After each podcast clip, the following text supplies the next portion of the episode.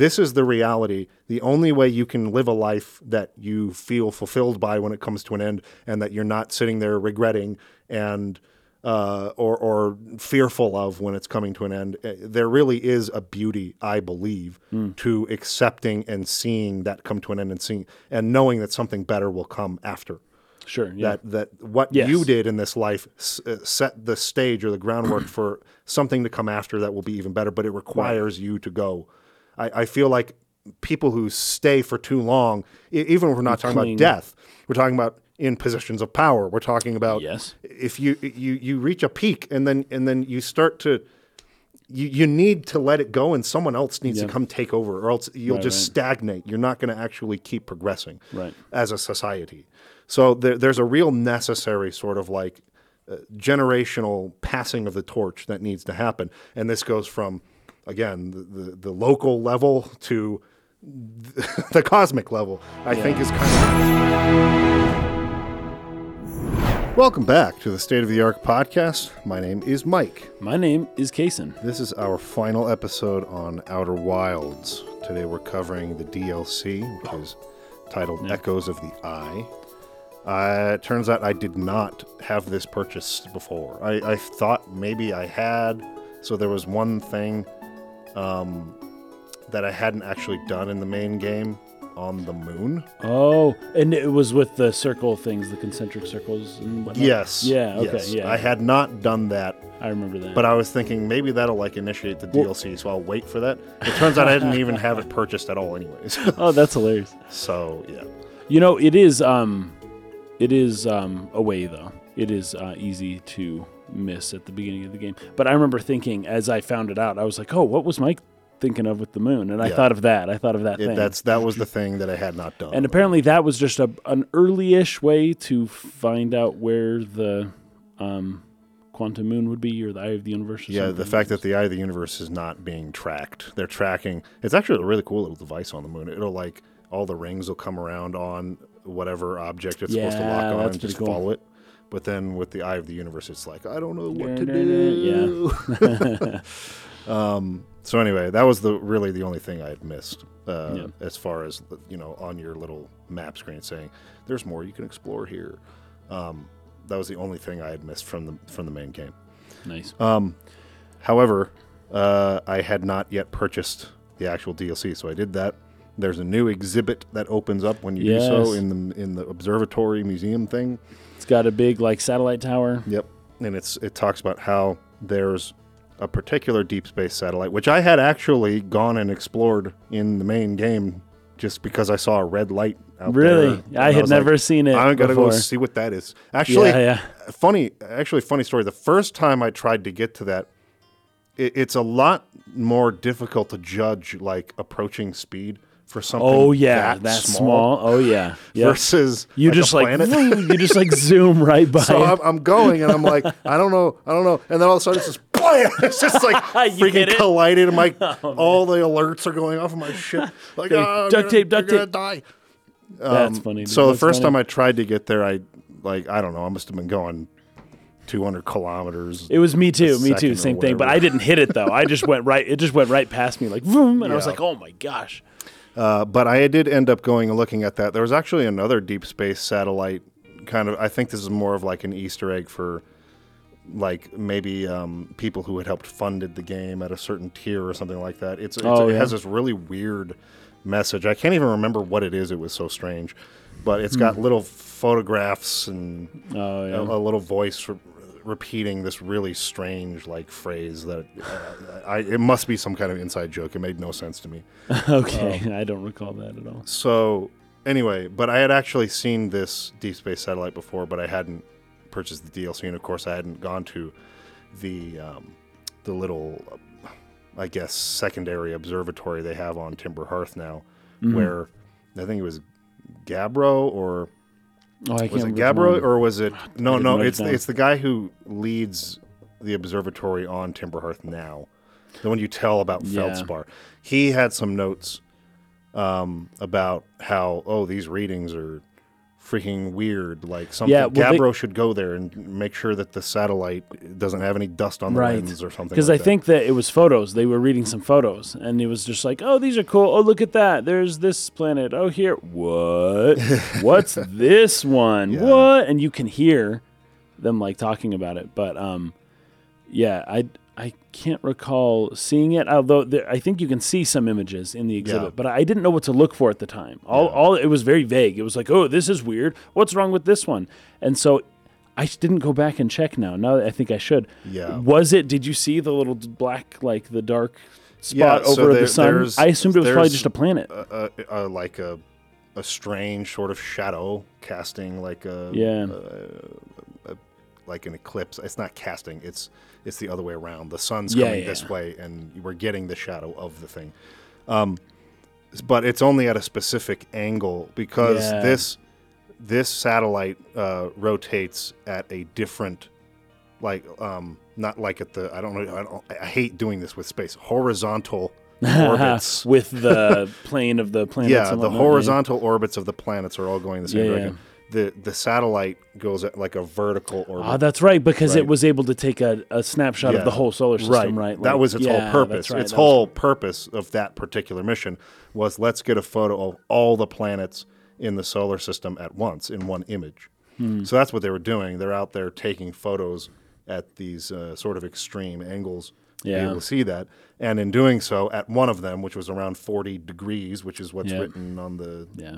the photograph, um, they got this strange shadow uh, over the sun, and they're like, "That that's weird. The equipment must be malfunctioning. I'm going to send Gabbro out there to like check it out."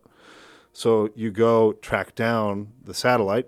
Yep. There's a message left by Gabbro there Yeah. saying uh, uh, it's functioning just fine. Looks Nothing's fine to wrong. me. I love the satellite. It looks like a Donkey Kong It's barrel. awesome. it's so great. it's just the most crudely made satellite yeah, I mean, kind of again um, emphasizing the point we made much earlier about this being like backyard space Yeah. exploration kind of feel to everything. I remember the- really, really love that that whole look to the Me too. the spaceships and the technology of the Hearthians. Uh, Yeah. Much less so, of course, than the other two spacefaring races we come across, which have much more crazy looking techie. uh, But like the the Hearthians space technology is Yeah, it's like it's all just man. built It's from so freaking good. like pine trees and stuff. Yeah, yeah. It's, it's it it is essentially like uh, a tree fort that they can take to space Yeah. and that's how they treat everything. And there's like literal duct tape on Yes, like the yeah. outsides of a lot of their um, their ships and things like that. Oh, it's so, fun. it's. Um, you you remember the game Backyard Baseball? yes, I do. This is this is Backyard Space. Backyard space That's exploration is is. exactly what it is. Yeah, it's classic. It- it- totally the feeling it gives. So uh, the the point here is that you're supposed to catch up with the satellite Yeah, kind of um, follow it.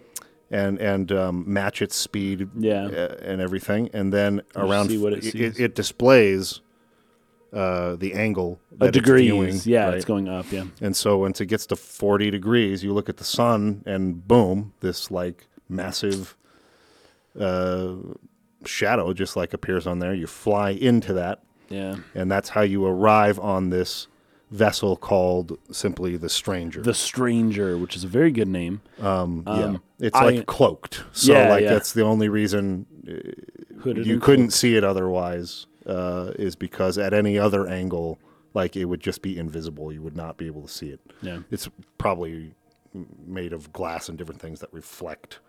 Oh, right. Not reflect, the opposite. We, it would, it would want to absorb light, right? So Yeah, yeah. anyway, Yeah. um, but yeah, it just it keeps it uh, hidden from like normal view unless, unless you're at this very specific viewing angle. yeah, it's very cool. Um, I thought we were going to go in like a dark matter, dark energy Oh, direction, direction with with this, because a, as soon as I saw it, I was like, "What is that? That wasn't there before. What is this? Is it like some ball of dark, darkness, dark matter, dark energy?" Mm. Um, and I thought for sure that they that's what they were going to go for because this game likes to take theoretical things and make them like real. Mm-hmm. Anyways, it didn't do that. this has nothing to do with either of those things. Yeah. Um, It's really creepy though. Yeah. So you fly towards Yes. the the darkness, and as soon as you pass the something like an Event Horizon, all of a sudden, boom, you just see what's just- there. boom, you're There's this big, like it's like a, it's a spaceship. It's a wheel. It's one of those like um, one of the ideas that they can simulate gravity by having things inverse, like a hollow planet kind of thing that rotates, and then the gravity, the centrifugal force pushes things out, and then you can simulate gravity. Right? Hmm. There's a ton of movies. I think Halo does something like this. Isn't that the idea of the Halo? Uh, yeah, uh, it, it's yeah. So I forget Uh, the Mass name of the shape. Um, let me look this up actually, because um, I actually looked this up. yeah, I can't remember the name. We were doing Terranigma because they, they have a The movie Interstellar. There's one of these in Interstellar. It's like a cylinder that's just rotating. yeah. So the idea there, there's a specific like sh- geo, geo, geometric shape Yeah. where it's on the inside of like a hollow, like donut kind of thing. Yeah. Uh, Terra like world in the beginning is a very similar. Oh, really? A holosphere torus. torus is the Hmm. name of the shape. So I'll pull it up here, right? Oh, the there you the go. So it's yeah. So yeah. T O R U S. so the idea is you build a torus and it spins, and then if you're standing on the inside of that, It's- the c- centrifugal yeah. force will push out and create or artificial gravity, which Basically, is simulate gravity. so which is the concept of the halo ring and Yeah. a lot of science fiction sort of uh, Yeah. space stations. It's how you can have a this way. plausible society in outer space um, without like a big planet. Yeah. You, that generates its own gravity. Right. So, um, I guess I wanted to t- touch on two two things. One that you just brought up. Um, well, actually, two of them that you just brought up. Um, just as like a, a starting off a launching point for this. Um, I was surprised um, a little bit by when I started after having purchased the DLC. It had a message. I don't know if you saw it. If you Tell if me. the version that you bought came with it, and so maybe it didn't, but Yeah, it was did, like but- there are images that some might consider frightening or something like that in this Oh. DLC. If if you would rather not play that, there's some option where you can actually turn down the scares. I don't remember. I, I never saw that. okay, I was very surprised. Well, maybe this. I did. uh, yeah, that's Redu- fascinating. reduced frights disclaimer, as What Alan is putting heck? here. I mean, this, I, this, I'm, this, this is creepy. This DLC is very creepy, but it's not something that I would expect that for.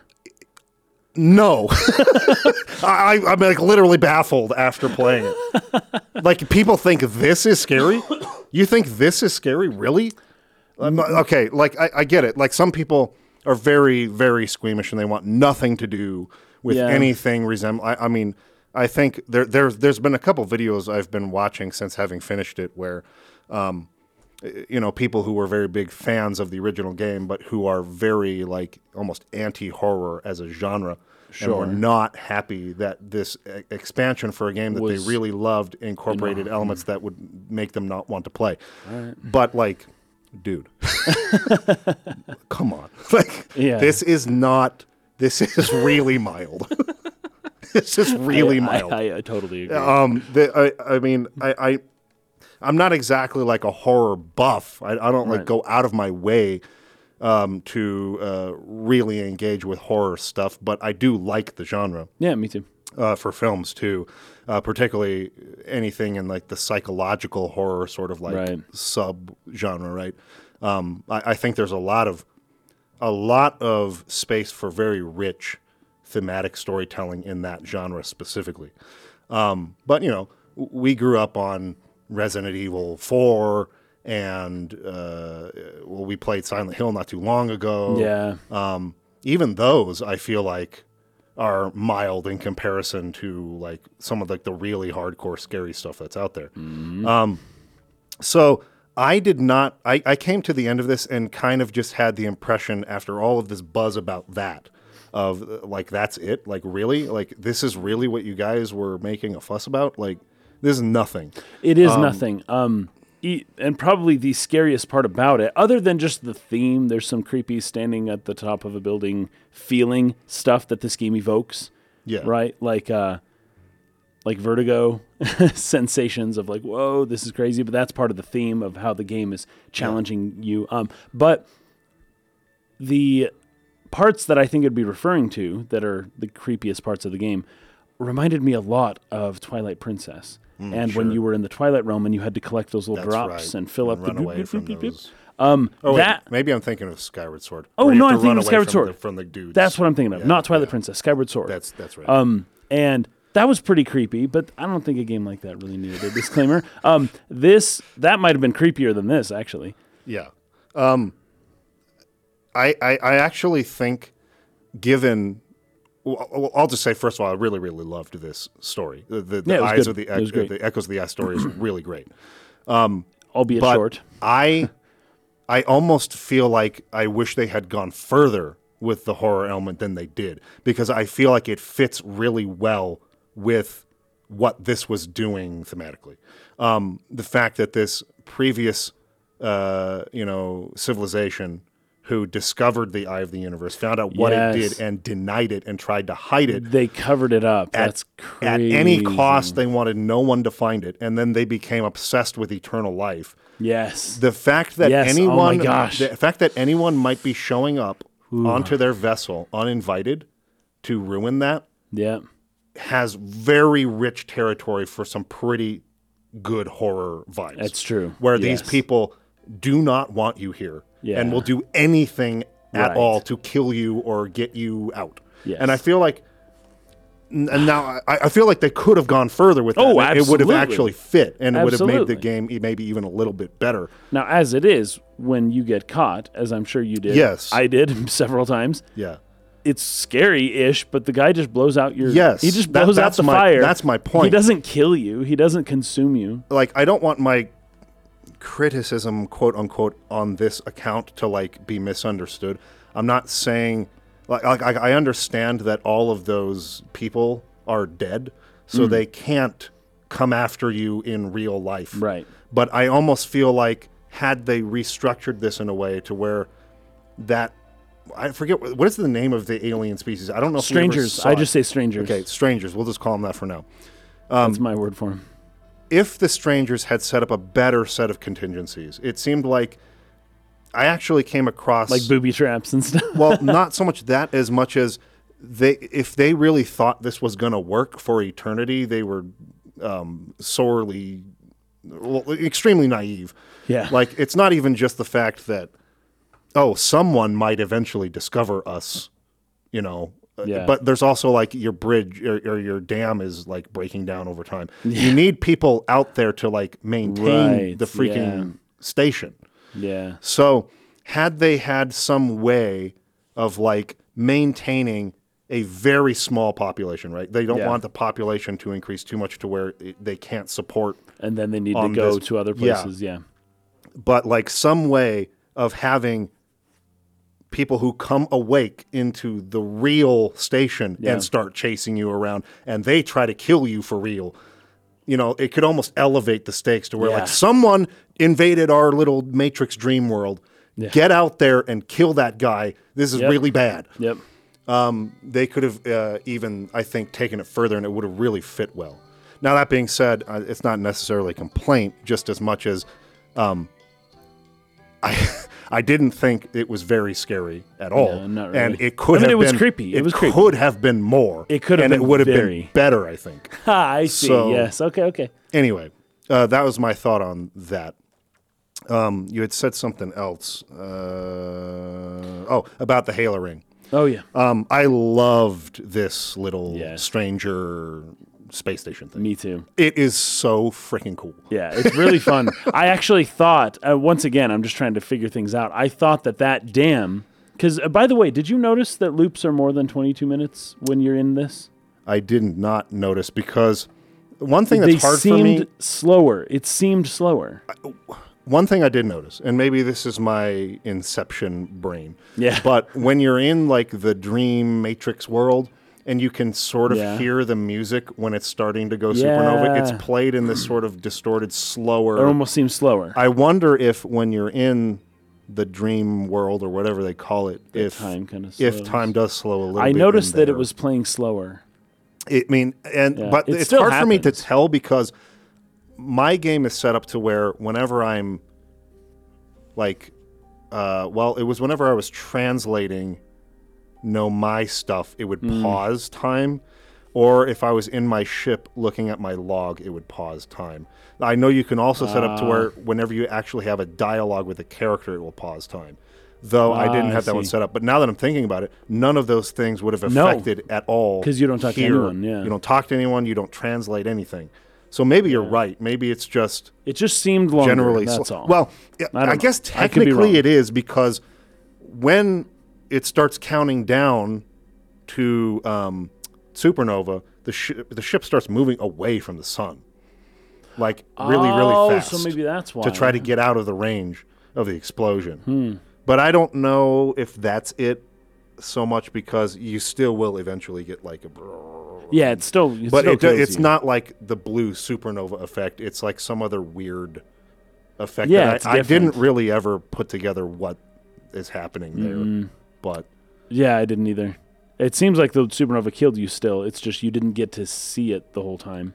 There's a place, there's a way that you can see it when it happens, but for the most part, I was not able to see it each time, yeah, except maybe once. but I loved I loved the Stranger as a as a space station itself. It is Yeah. so cool. I thought that they were going to do the countdown time thing that for the dam. When the dam breaks, Yes. that's when everyone dies, and then you restart and you go back and do it again. Yes. Um, and I remember the first time the dam broke, I was I was on the other side of Oh. it basically, and I was like, "What the heck?" Because you can hear it; it's really loud. Mm-hmm. And you look up and you see that the dam broke, and I'm like, "Holy crap!" Because I could see earlier on that it was leaking, and I was like, "All right, Yeah. we'll see." And you just watch the water just like go all the way up till it hits you. And uh, I went ahead and got on some high ground, and it didn't didn't uh, kill me. So I was like, "All right, now what?" Yeah. But you still have a good like ten minutes after that. I think. Yeah. But it, it, it took me back getting inside of it to the first time I played Halo. And I, I, I wouldn't even consider myself like a Halo fan. yeah. But there is something about the concept of the Halo ring that always just like fascinated Yep. me. I just would play that game and purely to like take a pause from the actual like shooting and, And just, just go look. look, up That was pretty into the sky as the Halo ring goes up and just be like, that's so sick. I remember that. This is yeah. like a significantly smaller version of that. way smaller because the Halo one's so big it basically disappears in Yeah, the day in the day during the sky. daytime, yeah. yeah. like you can see it, but it's faint. Yeah, exactly. Um, but there's something about that concept that just always fascinating me. So, uh, I mean, almost any time I was like even riding an elevator and it's going up and I'm seeing through like the elevator shaft to water above me, like in Yeah, the, the that river was so goes around. disorienting. It was just like that is just so cool. Yeah, Um, I love the setting for this DLC. I I think the level design here is absolute top class. Oh, yeah, I think the so. way that they have incorporated all of their puzzles, which are all extremely clever, Mm. and the way that they've designed this little world, which can seem like it's going to be very overwhelming at first, like, oh, I'm going to get lost. But you can really quickly n- Yeah. you figure it out, and know your bearings, memorize where things are at. Like the, the way that the buildings are designed, the way that they're laid out, everything makes it so that it's easy to remember where things are. It's quick to get to them. Like I love the whole river concept as like Mm-hmm. Yeah. traveling between places. It, it's you, almost you like get on the raft and it's yeah. very quick. Yeah, It- It's almost like uh, when you go to you know a major theme park and they've always got that rafting themed river ride Mm-hmm, yep. where everyone sits in the little tube. Yeah, and that's it- right. And it goes down the river. Yeah. It's again kind of backyard Yeah, exploration right. feel designed to this that I just thought was super clever. Even the parts where very the hooks will come down and grab it and bring it up Yep. feel like a theme park almost. yeah, totally. Um, or like lift it above the dam and take it's it to like, the oh, other side. the ride is over. Yeah, yeah, yeah. It, it's it's just great. Um, it's so unique. I've I've just never played anything that quite felt like this game does.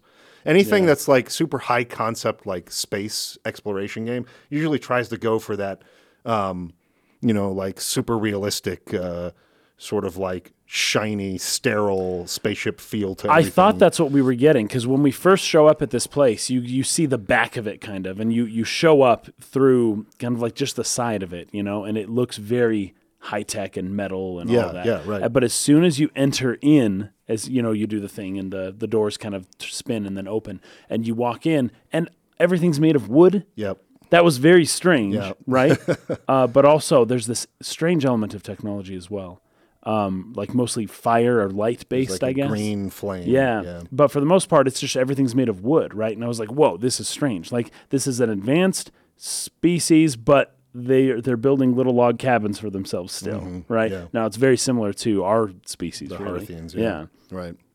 Um, so yeah, I and and I really can't emphasize enough because I've been kind of trying to look a little bit into people's thoughts on this DLC. We talked about the the horror stuff already, but even some people who just say I really bounced off during this. I just got really tired of the dying and trying to go back and over and over and over and over again. If there was one point where I was stuck and didn't know what to do, and I spent a whole cycle, Yeah. not, and then I died, and I that was very frustrating to have made zero progress. You know, Sure. every I'm used to whenever I go back into the ship after I die, and I go to the log, Yeah, and it's like stuff. boom, boom, boom, boom. Yep. I'm used to that, and when I didn't get that, the after having uh, done a whole cycle, Yep. I was so unbelievably frustrated. Um, but luckily, I was able to kind of get past that. But that is frustrating. I do I- sympathize with I, that. I do too. This one had that where I never really got that on the other planets. Yeah. I always was able to do something productive. Yeah, I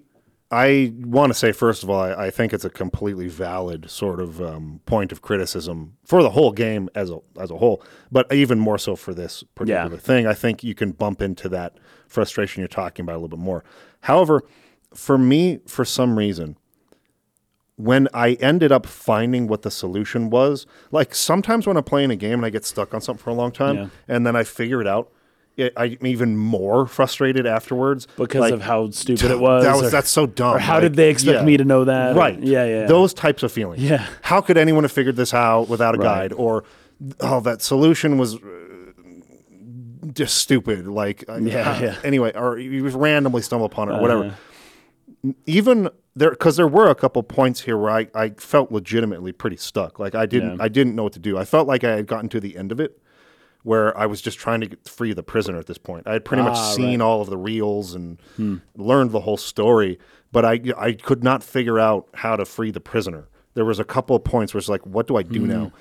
And I remember being stuck on it probably for a couple cycles, and then I, f- I see the I see the solution, and I don't feel that. I feel that's really cool. You think it's cool? Yeah. that was That's at, they got me. That's actually really smart. Yeah, yeah. Every time I reached a solution to a puzzle, even that I was stuck on, I said, "Okay, that's actually really sweet." Yeah. I, I love that. That's clever. That's smart. That's really good design. That that I should have known that because they gave me this hint back here that that's the solution. So That's good it wasn't like a oh how could they have ever expected me to figure that out? It's not that kind of thing. They give you everything you need, and I feel like the whole game is brilliantly designed for this reason, because any solution to any problem that you come across in the game is hinted at or or, or given uh, a, a really good clue somewhere. You just need to go find the clue Yeah. and put it together. And um, the and you know, but for the main game, that's going between these planets. Yeah, yeah. Here, Different it's places. like all compressed and all contained in this Yeah. excellently designed set of levels Yeah. that I, I, just I, I really came out of this uh, DLC experience feeling like this is some of the best level design I've ever seen in a game. Period. I mean, we talk about like Mario games being masterclass and like almost like the original precedent of Yeah. how you design um, a game without tutorializing it and like Right. teaching people how to play it through just how you design your levels. That's right. That's right. And this is like a great example of that, but in a 3D space, not like a 2D platformer, Right. a much more complex um, world to construct, That's true. uh, and and n- never needing tutorialization at any point. Really, Hmm. you you really can just go out there and figure it out, and they're constantly hinting at you and pointing you in the right direction, whether it's visually, whether it's through uh, the the reels or the the nomai um, r- writings or whatever. I, I just feel like this game is spectacularly well designed, like basically on every level, and it was at, at a new sort of better level here than even in the main game. I felt so. I'm sure there. I mean, because there are even people in our own Discord who were talking about how frustrated they got with this DLC. Yeah. And I, I just personally never felt frustrated. I felt I, I was I was like applauding the developer the whole time. Like, wow, nice, nice, that's clever, good job. Wow, that's so cool. Wow, that's so cool. Wow, that's so cool. Every time Hmm. a new thing, sort of, I figured out a new thing.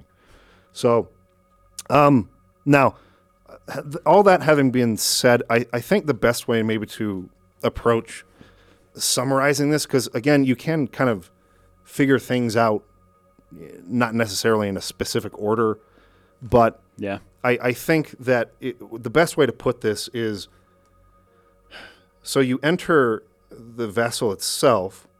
There's a, a river that goes across the inside of the Yep. torus, right? And, there's right to the right, there's that ghost matter building that's oh, got Oh yes, I yes. I, I just had that pathway memorized every time I would die. I'm like, Yep. okay, die, go here, turn right, go to the house, grab the thing, come back out, get on the water raft thing, Yep. and like go to wherever I'm going Yep. now. Uh, that's actually a good point. I, It I- was well I designed in that sense, right? I felt like by the time I was done with this, I had completely mastered the controls and the understanding of physics of how the game works. Oh, yeah. I was flying through this. Yeah. Um, boosting with just the right amount Yeah. to like land right there and turn and get up there into that thing and boosting Right. back over and pushing and like even directing the raft with the with oh the yeah, I got that was hard at first. yeah, but I got pretty good at that. it got too, to a point where like I never bumped anything, even Yeah. rocks during like the the, Yeah. the rapids. I'm just like flying through this and like up here and then grab this thing. Blah, blah, blah. They're just going going through it so fast. Oh, that's so fun. that there's a sense of mastery that came from Yeah. it that was really kind of exhilarating, really and cool. satisfying. Yeah. Um, so even though you are, and I also didn't experience any, much repeating of content um, because once you discover one thing here, you don't have to do that again. Now we're going somewhere else. Right, yeah. Okay, now we finished that and we're going somewhere else. I felt like at the end of each loop, until the very end of it, when I got stuck, I was doing something new every time. Yeah, yeah, And mostly me so that that would I think help explain maybe why I didn't experience the same kind of frustration with repetition that maybe other people did. Hmm. But You know, they we we should bring up they have a, a sort of like a halfway point towards uh, fast travel that they kind of introduced here. yes. After the very first time you discover it, Yep. and then you show back up. Um, the guy at the very beginning with the campfire, um, he tells you, "Hey, just so you know, you can lock on to things." From your log, I guess, Mm-hmm. or from your ship before you go in, you don't have to like look for it and find it because this thing is very difficult to find. Yes. And so uh, we were able to lock onto it and just travel there a lot quicker uh, after the first time that you show up there. Um, that did help with some of the uh, frustration of having to go back every time over and over. Um, I was able to probably in under two minutes yeah. get back in, bas- basically back to where I was. Yes. And like Yes. that's pretty good. That's it's really good. yeah. Um, and yeah, uh, uh, this was something you could do even in the main game, but for some reason I never did. I always flew manually to and Yeah. landed manually on things. you you can and- like lock on to it if you use your scanner thing like do do do do. Yeah. Yeah, yeah, right. And then you, by locking onto it, it tells you, okay, you need to go this way more. Yes, that or to- in order to Yeah, align yeah. with it. Yeah, yeah. And and of course, holding the A button uh, will like match speed with it or whatever. Yes. But I'm talking about like when you lock onto something and you hit, I think it's down on the D-pad, and it just automatically flies you to the thing. Oh, you yeah, don't have to touch your controls at all. Yeah, I I, w- I prefer because it it's not that long Yeah. to go. This goes back to our Wind Waker discussion. Yes. it's not that far away. Yes. and it's actually really fun. I really enjoy slowly and then exponentially watching the planet get bigger and bigger yeah, and bigger bro. and bigger. it, it gives me like a, almost that sense I was talking about earlier of vertigo. Yeah. Mm-hmm. kind of where just like this sense of awe. I I really hate to miss that. Yeah, I, I, I don't I didn't do that in the main game. Uh, I, I did it only to get back onto the stranger because it's just Okay. it's invisible anyway. Yeah, and then But- you lock on. Yeah. I just lock on autopilot there. I would usually go back there- and look at my log while it's like flying and like Right. check. Okay, I want to go here this time. Go back in the front seat. I've arrived in time. Spin my ship, land, poof, like Nice, take off. Nice. Right. Yeah, you have to spin it because I kept I kept landing upside down. Dude, I figured out. that was so funny. I figured out exactly the right like orientation based on the constellations around. Oh, it. really? So I could flip my ship to where I saw what looks like a like a Big Dipper type constellation. Okay. Would come into the right uh, top right corner of my view, and it's like, okay, now I'm aligned with where I'm gonna like land directly. on dude, nice. So I would always spin right to there, boom, and then I could land really quick, jump out, boost, go through the door, grab on the thing. And again, like you're saying, it's like in less two minutes or less, Yeah, you're back quite- to where yeah, you probably were. less. And so that that limits the frustration, I think, Yeah. a lot. I think they did a good job of allowing you to get back and start again really quickly. Yeah. But anyways, uh, let's talk about like what you actually discover here. So on These the on the ant- vessel antler, itself, the antler people. Yeah, you see like portraits of them in the houses. yeah, they have. Um, I I really liked that they did this as a way of differentiating or um, sort of doing something different from what the main game was, which is translating all of the writings. Yes, I thought reading, at reading, some point reading. we would be able Yeah. to, and I never. You weren't able to either, right? You never got a way no. to translate. I don't. I don't know if there is a way to do that. I don't think so. I just was yeah. making sure I didn't miss something. Yeah, you don't. It's not about reading that Yeah. stuff. It's about watching the reels. Seeing the images, yeah. I loved that they replaced that as the new way of learning the story Yeah. this time. It made it more exciting. I think if there was more just translating, that could have started to feel a little samey or repetitive to me. sure. So I really enjoyed this as a, a visual way of getting across the story. And I just, I mean, you know, we were filmmakers, and I, I I've always loved old projectors. Oh Um, yeah, uh, yeah, It's yeah. just a cool technology, right? Yeah. And so learning to put the green lanterns in Yeah. with because for a long time I was like, how do I light this thing? I tried to shoot my flashlight in it. You couldn't see very well. yeah. You could almost see something when you'd shine your flashlight in, but it wasn't. And that, but you can't control it no, while doing while that. doing that. Right, So, so I like, tried okay. shooting my probe on it, which would cast a bright light. Ah, nice. And then I would go down and try to flip it, but it's so bright that you, it, I can't see anything really. Oh, that's funny. And I was like, okay, this is not Yeah, how this is supposed too. to go. That was my first loop. My first loop was basically just being in awe of the place Yeah. and being like, I have no idea how to watch these reels. And then the second time I got there, Yeah. I realized, oh, they actually give you a green lantern really early on. right. Yeah. yeah. That's probably what's supposed to go in there. But it's not. It's not. So it's like there's the lanterns. It's not like the fire one though, right? no, It's- that's that's a different artifact. Yeah, I just the green lanterns. Differentiate so everyone knows. Yeah.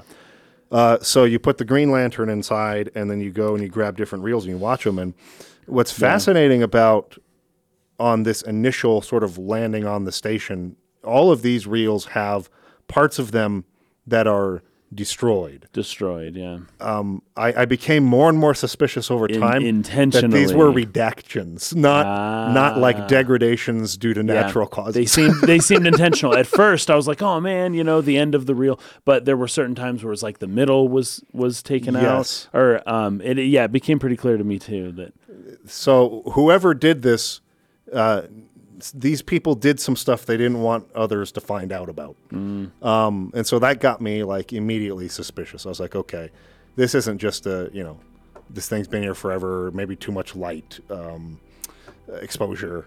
And, Yeah. and these specific ones got burned out. It was It's no; these people yeah. did not want me to see this. yeah, And so that that really started piquing my interest. That's when I started to get like super hooked into this. I was like, okay, what do they not want me to know? So you continue exploring. Uh, I pretty much got through exploring the entire. I'll, I'll call it uh, the main station, right? Um, before like figuring out that there's this whole dream element yeah, me too. that, that and so Yep. essentially what happened was these aliens were out you know doing their astronomy scanning the scanning Yep. the cosmos they That got telescopes. uh, they're actually from a pretty nearby Yeah, they were close, yeah. so they were able to see it pretty easily. In fact, Yeah. through with the slides, we see that somebody was able to get this signal from just like a telescope, just Yes. like looking eyes into a telescope. Yes. it wasn't through instruments or something else. yeah and and this is actually a pretty interesting fact about this particular species is I don't even think they were nearly as advanced technologically as like the think so. Nomai were because Yeah, the Nomai had that. like warp technology yeah, yeah. and we're all over different Well, galaxies and they showed how the strangers um, were able to make it here. They had to like strip mine their entire planet. Like they Yes. destroyed their planet. and they redacted that part They yes, originally. Yeah. You, you didn't see this till later on. They destroyed their planet, making this spaceship to go to the eye of the universe. Yes, right? right. Like they ruined their whole uh, way of life, their whole society, the planet that they grew up on, um, and that Uh, there was something what you just said that was um, that made me bring that up. The the But- level of technology. Oh yeah, their level of technology wasn't so they the le- the extent that they had to go to to make this to go a shorter distance than the Nomai um, lent itself towards just like brute force. Yep. Like instead of having some good technology where they were able to find a way to warp there, they were just like, hey, if we use every resource on this entire planet, we So would it. have enough fuel to barely make it. Yeah. Right. Yeah. And like, okay, let's just do it with what we got. It stripped it bare. Yeah. So they did it. Um, yeah, and they were not happy yeah. So when they got here. So it wasn't worth it. Yeah, so they arrive in our system, and I thought this was really cool too. Even if you're just looking at some of these reels, this was a really, really long time ago. There was no interloper in the system yet. So Mm. That's this right. Was, this was before the Nomai. This is before the Nomai. and That's there was true. no bramble seed inside of that planet. It's, it was Ah, a normal that's right. planet. That's right. So, like, this is way before the bramble seed infested whatever that planet Yep. was, and way before the interloper arrived, and way before the Nomai got here.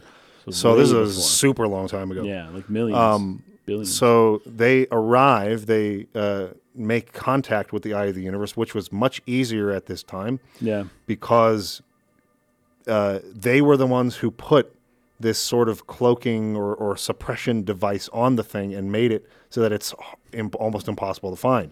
right. So the reason they Nomai struggle so bad and we Yeah. struggle so bad to find this thing is because of what these people did to like lock Yeah. it away. Because what they found out was, oh, the eye of the universe, it, its it, its purpose is to destroy our universe and create a new one. And they learned this uh, it- through some pretty cool imagery. It's like it- it's like they make contact with sort of like red color, sort of like fills the space. It shows planets like Yeah. dissolving. It shows the the their own people sort of dying, and then from the bones like growing like grass and like yeah, life over their skulls. Yeah. and then it showed it showed one of the strangers, and he like gets really mad. Yeah, right? the, the one who made contact, he was pissed. Yeah. Because what you're saying, He felt we betrayed. sacrificed everything to get here. Yeah, We had worshipped this thing. Yep. They had they had shrines, they had like yeah, temples just like the Nomai built did to it. Yeah, And, uh, and they burned it down. They burned them down. They burned down their their churches. Yeah, and they were like, "Nope, uh, we we reject that." And. I think this is super key thematically to the whole thing we had already talked about last week about acceptance of, of Mm. Yeah. mortality and all these things. They rejected it. They fought Yeah. it. They said, "No, um, we're going to do whatever it takes now to preserve our consciousness forever." And to just live forever. Um, and so they started a project where they could essentially they have these green flames and I, I, I i'm not Yeah. sure what it is if it's a technology or if it's like a natural resource from their planet I wonder what. that too because there are also red or normal color fire orange flames Yes. on the place too. So the the fact that it's green, I don't know what makes it green. i don't either Yeah, um, It's a bit of a what's what seems different about it from normal fire Hmm. i mean would be that it can burn everlastingly so it's not Ah, like that's right. consuming a fuel Ah, so it's more like I don't know how that would work, Yeah, but that that's that's the, the defining difference for me in terms of its properties to normal fire. That's right. It and just it would goes forever. It, it would have to because these people's fire has to last has to burn forever for them to stay in their little dream simulation state, right? So they have some kind of fire that can burn forever unless it's doused by water. Because again, that's when you're in the dream world, the way to wake up from it is to like go in the water and douse the fire. Yeah, that's right, And yeah. wake up. yeah. So anyway, they they started these experiments where they were going to upload their consciousness into this simulation that would look like their planet. I actually really loved that reel. Yeah. That showed them after having contacted the eye of the universe. They go, they sit down in their ship, and they just play a Yeah. movie of like images from their planet. Yep. And they're just like breaking down, sad. We destroyed our world for this Yeah. how could we have done that? And so they decide to make it again, to build build their world again, but in a simulated form. And they would Right. just put their consciousness into it and live inside of their little the- world uh, forever. The metaverse. Yes, call them the metaverse. exactly. Uh, there's probably others, but um, yeah, it's all stuff that our society's going through right now. Sure. There's the uh, what what do you do? Nobody nobody wants to die, um, and oh, what would it be? Gosh, I don't know. There, Well- there's well, a lot also- of there's a lot of this kind of stuff happening now. Just this denial of you know, of just like the idea that maybe we could just live forever and that that would be a good thing. I don't know why. It reminds me a lot of Numenor, actually, from the Silmarillion. Don't once again don't want to Yeah. turn this all into a Lord of the Rings a- a Lord of the podcast. I also want to add to this point Yeah. that um, we have had uh, a guest on the podcast in the past, Oh, yeah. named Keith. Is it lifespan.io? I think. Yes. Um, and uh, he contacted me after last week's episode. Oh, cool. Anytime we kind of touch on this topic, Yes. he, he kind of like, hey, or, uh, I'm looking forward to talking about this. Uh, so Right. I, I want to make sure that, n- now I'm not saying that to like, I, I, I like He hearing from him. alternate he is yeah. really, really cool. I respect I the like guy like immensely. Yeah. Um, so we're going to have a longer conversation in the future. I'm thinking around the time we cover Lost Odyssey on this podcast. I Oh, think that'll be a good game to do this on That'll be fun. um, where we will explore the opposite, probably uh, thematic concept, or maybe like the pro side to life extension or eternal life, To living forever. yeah. instead of the this the side of it in which we've seemed to uh, come together on mostly when we've talked about this in the past, which is eternal life is. Uh, well, it's not even so much that I, I want to say it's bad as much as I want to say it's not possible. So you might as well accept reality. because if you try to fight reality, uh, at least for our generation, like as far as we're concerned, we're not going to live forever. No, the So, yeah. the the the the mortal experience is not one that I want to prolong forever. I, I don't want to anyways. Um, Right. But even if it, even if it were possible, I probably would choose not to. However, it's not possible anyways for us, and it won't be in our lifetimes. I think. Yeah, to extend. So because of that, you have to wrestle and grapple and accept and do all the stuff we're talking about, anyways. So my points are usually around that reality. It, my my points on this topic are: this is the reality. The only way you can live a life that you feel fulfilled by when it comes to an end, and that you're not sitting there regretting and uh, or or fearful of when it's coming to an end. uh, There really is a beauty, I believe, to accepting and seeing that come to an end and seeing and knowing that something better will come after Sure. Yeah. that that what Yes. you did in this life s- uh, set the stage or the groundwork for something to come after that will be even better. But it requires you to go. I, I feel like people who stay for too long, even if we're not talking about death, we're talking about in positions of power. We're talking about Yes. if you you you reach a peak and then and then you start to. You, you need to let it go, and someone else needs Yeah. to come take over, or else you'll Right, just right. stagnate. You're not going to actually keep progressing Right. as a society. So there, there's a real necessary sort of like uh, generational passing of the torch that needs to happen, and this goes from again the, the, the local level to the cosmic level. I think is kind of what this game is is using as a metaphor for this. So these people decided to reject this concept of accepting their mortality and accepting the consequences of what they've done.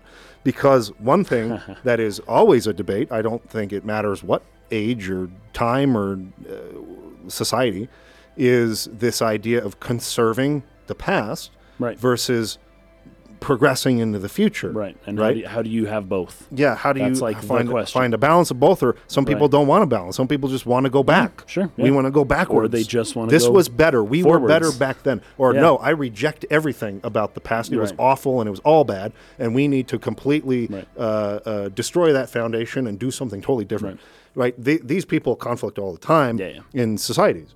So there, there. I what I th- what I really loved about this was that it seems these people had the mindset that like totally progressive mindset at one time Yes. in which was we Oh, don't care about stripping our who world cares about and our preserving our planet and preserving our past We all just we want the care about is yeah. the eye of the universe we worship this thing now Yeah. then they learn what it really is and they all do a hard 180 Flip. and That's a good regret point. having done that so i think that there is room uh, to say that it, it is a bad thing it, it can be a really bad thing to completely reject where you come from Oh, for sure. and to not preserve any parts of it that are good Right. um, it really and, and again at the same time you don't want to get so stuck there that you're not moving forward because you will stagnate and uh, and well it's impossible to do anyways you can't preserve something forever that's the whole point it's, Right, it's exactly. literally not possible to yes.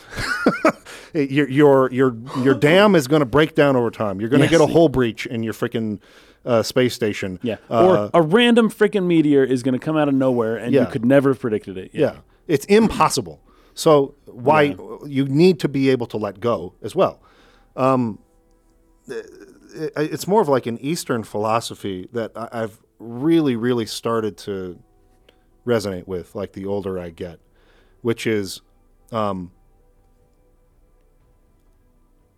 how do I put this? I, I think I, I don't want to butcher it, but I think it's more or less the idea of love, like your life, with like all of the energy you have, but don't be attached to it. Right. There's That's a so difference hard. That's so between the two things. Yes. And for a lot of people, I- it I seems antithetical.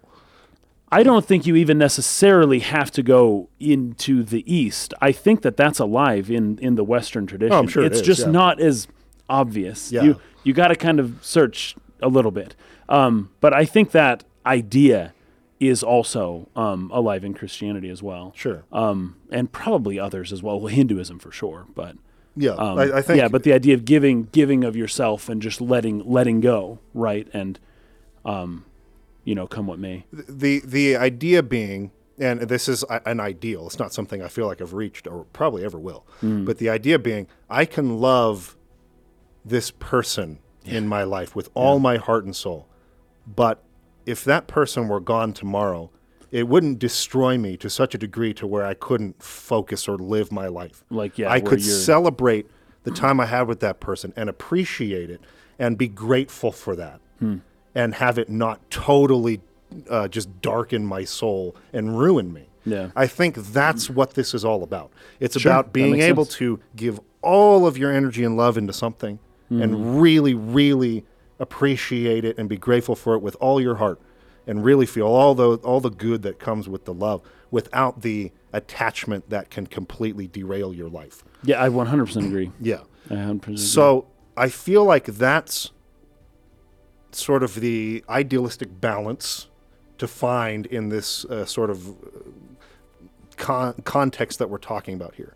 Um, whether you're talking about what direction should we take the policies of our country, whether you're talking about should we pursue this uh, strange anomaly we found in the sky that we think might be God, Right. whether it's um, you know, do I want another child?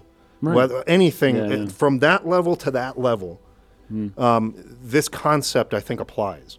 Right. It, you you want to live in such a way to where you're not attached so much that you can't see clearly, that you're blinded, that you become uh, uh, uh, wrathful, uh, uh, obsessive, um, fearful, so so fearful of losing Yes. that you you sort of degrade as a person. yeah. Um, but at the same time, you don't want to be so uh, unattached, I guess, to where you're cold and you're not actually enjoying or loving uh, the experiences of your life, and you're just sort of floating Right. through it in this uh, totally like I don't know what word I'm really looking for, but like unattached, cold way. Right. So when I say unattached, I don't mean like there, there's a couple definitions for that. But Well, because it's easy to be unattached to things if you just don't love. If you don't anything. care about it. Yeah, Yeah. if you don't care, I, I don't think that's what you're saying. that's not what I'm Uh, saying. You're saying kind of the opposite. Like you immerse yourself in it. Yes. Right. Like like experience and and observe and be part of it. Um, but don't let it consume you, and Yes. um, don't be so attached. That's that's a good way to put it. that's so hard to put though. y- when you become attached, that thing is almost sort of controlling you, Yeah, that's kind of what Nietzsche talks about. right? Like Yeah. it, it- like your fear over, say, losing this Mm-hmm. now rules over you. Especially if it's money Yes, or something that's utilitarian. we, we you talked know. about this in um, I don't know if it was near or if it was uh, Near quotes Nietzsche directly on this type of thing. Yeah, where where like being what was what was it? It was to, to be modestly yes, uh, that's from Thus Spake Zarathustra. yeah Um, blessed be moderate poverty. po- moderate mo- moderate poverty. I think it was moderate poverty. Because the idea Yeah, yeah. is the more you have, like the more attached to your stuff you'll be, Yeah. and then the more fearful of losing it, and then you're just, you know, Because you, at some point, you don't own your stuff. Your stuff owns you. yes, Right. yes, Like if you would go into a burning building to get some of your stuff, yes, that stuff has a body. It's your body, Yes, and that stuff has a mind. controlling It's your mind, and that stuff wants to live, and you're going to risk your own life to enable your stuff to live. Yeah. And that's uh, not the best way to approach life. exactly. So hopefully all that makes sense. But yeah. I feel like I- I like th- that's kind of what this whole DLC is touching on, right? The, the the theme from the main game, as we discussed last week, is all about letting go. It's like yeah, yeah. you know, uh, I, I as I went through the ending again, now that I've got the prisoner, and y there's a little bit, there's some differences in the ending if you've got There are, yeah. him for that part. Um, I'm I'm looking at some of the dialogue between the other travelers right at the end, and like Gabbro talking about it makes you grateful that you spent the time to sort of smell the pines along the On way. the way, yeah, yeah. Th- there's this attitude, this feeling in the midst of accepting the end, where you're still grateful and appreciative, but Right. you're able to let it go. Right. That's where you want to be in life. You want to be in a space where you can give, where you can have all of the enjoyment and pleasure and love from the experiences you have without the fear of losing them that keeps you from being able to let it go when it's time. Right. Uh, because you're going to have to. Right. I mean, that's Yeah. the No point. choice. No There's, choice. There's, there, I mean, there's just no other way. You will lose people. You will lose things. You will lose jobs. You will lose money. You will lose. You will lose a lot in this life. Yeah. And if if you're not ready to do that, if you're not good and practiced at being able to let go of things and be like, I'm okay with that. I am grateful for the time I had with that thing. That really Mm-hmm. enriched my life. I learned a lot. And take that and let that thing go, then your life's going to be a lot harder. You're making it harder on yourself. It is Yeah. really the point. It, it's your life Mm. is only harder because you can't let go. But I, I know that this is very unintuitive for the way that some people think. Some people think, well, if you're able to just let it go, then did you really care? I, I, I can see where that might seem intuitive to people, but I, Yeah. I, I really believe that's not love, that's fear. That's more fear than love. That's fear of loss more than it is loving the thing. Yeah. Yeah, that that's actually a good point. Yeah. Yeah, yeah. So anyway, um, I feel like that's what the, we're, we're, the territory we're stepping into with these aliens here. They feared loss of the universe uh, when they learned about this. They were willing to originally lose their planet, strip it bare, totally destroy Yeah. it. But then when they were going to lose their own lives and they were going to lose everything in the universe, Right. then it was, oh no, that's too far. Now So- we got to get revenge on the eye of the universe for this. So the they were okay with destroying everything so long as it served them. yes. Right. So they elevated Yes. themselves to a point where they were just like the top. Yes. Um, and as soon as they found something above them yes. that either they could have to be serv- subservient to, yeah. um, or that they couldn't dominate, they couldn't Yes. just like extract all the use from it for themselves. They all of a sudden like they couldn't handle it. Yeah. Right. Th- that's a they great They point. wanted to pretend it didn't exist, even Yes. though you just you like you know it's there, right? Yes. They're just kind of hiding the truth from everybody. Yes. Because they found something greater than themselves. That's yeah. That's, That's a great point. As long as it served them to do so, it was okay to sacrifice. Yes. Once it served something higher than themselves, it was no longer okay to sacrifice. No. And this is why I think that these particular aliens are such could have served as such amazing horror villains. yes, that's right. That's like right. that's that's like they're projecting their fear into how they try to stop you. But really, that's what could have been so brilliant about this is when you step out of the matrix, so to speak, it's totally not scary anymore. I felt so empowered Right. when I figured that out. Yeah, I was like, yeah. I can drop my lantern and I could walk out of it, and these dudes can't even see me Yes, anymore. yeah, yeah. I felt like Neo at the end of the Matrix, where it's like too. I see it for what it really is, and Yes, they yes, have yes. willingly trapped ah, themselves in it, right. and they can't see what it for what it is anymore oh, that's a good point. That's a good. because they're so afraid. Yeah. So really, they in the beginning are these horrible, frightening creatures out there trying to get you, trying Yeah. to kill you. But like you start to see them for what they really are, and it's like they're just projecting their fear. yeah, that's right. I'm not actually afraid of you. I Well- see this for what it all is. That that it, was just I felt that anyways, but I felt like that could have been even more Oh, powerful. it could've. And that would have just like that would have just blown my freaking mind. That would have just like completed this as nothing will ever touch this as tar, far as my favorite game ever. Had they like gone that extra step in terms Mm. of really heightening the horror vibes in the beginning, and then you step out of it like like Neo in the Matrix, and it's just like you're the one now, and like it's like I actually pity you guys. It's you're the ones who are afraid, not me. You know what's thing, funny? right? They they kind of made that whole. I don't want to say digital. What would you call it? That whole. Like, Yeah, it is like a digital world. It's yeah. like that, sure, but it's yeah. also kind of like a dream. So Yeah, so they created that to sustain themselves, right? But it sounds like they started to believe their own lie, yeah, right? yes, And so that's why they can't even see outside of the little thing that they put themselves in. They basically put themselves into a prison, a forever prison. Yes. And the only thing that's keeping them from moving on is their fear of dying. Yes. That's the only thing. Yes. And they are uh, they are going to live forever in their sins, so to speak. right? They're like, "Oh, no, we don't know what happens when you die, That's- so we're going to avoid that. We're just going to make hell right now, and we're just going to literally live forever in our own sins, and it's going to be awful." Um, that, that was one of the theories of I- why I Adam and Eve couldn't go back in and eat the tree of tree of the, the tree of life after the tree of knowledge of good and evil. Right. Was because oh no, then they're going to live forever in their sins, right? Yes. That would be that would be horrible, right? No, That's- go and here we see these uh, the strangers, and it's like Mm-hmm. that's exactly what they did. They have to live with the guilt of destroying their own home planet forever, just because they're so afraid of letting go and dying. yes. Now here's where it really all comes together for Yeah. me.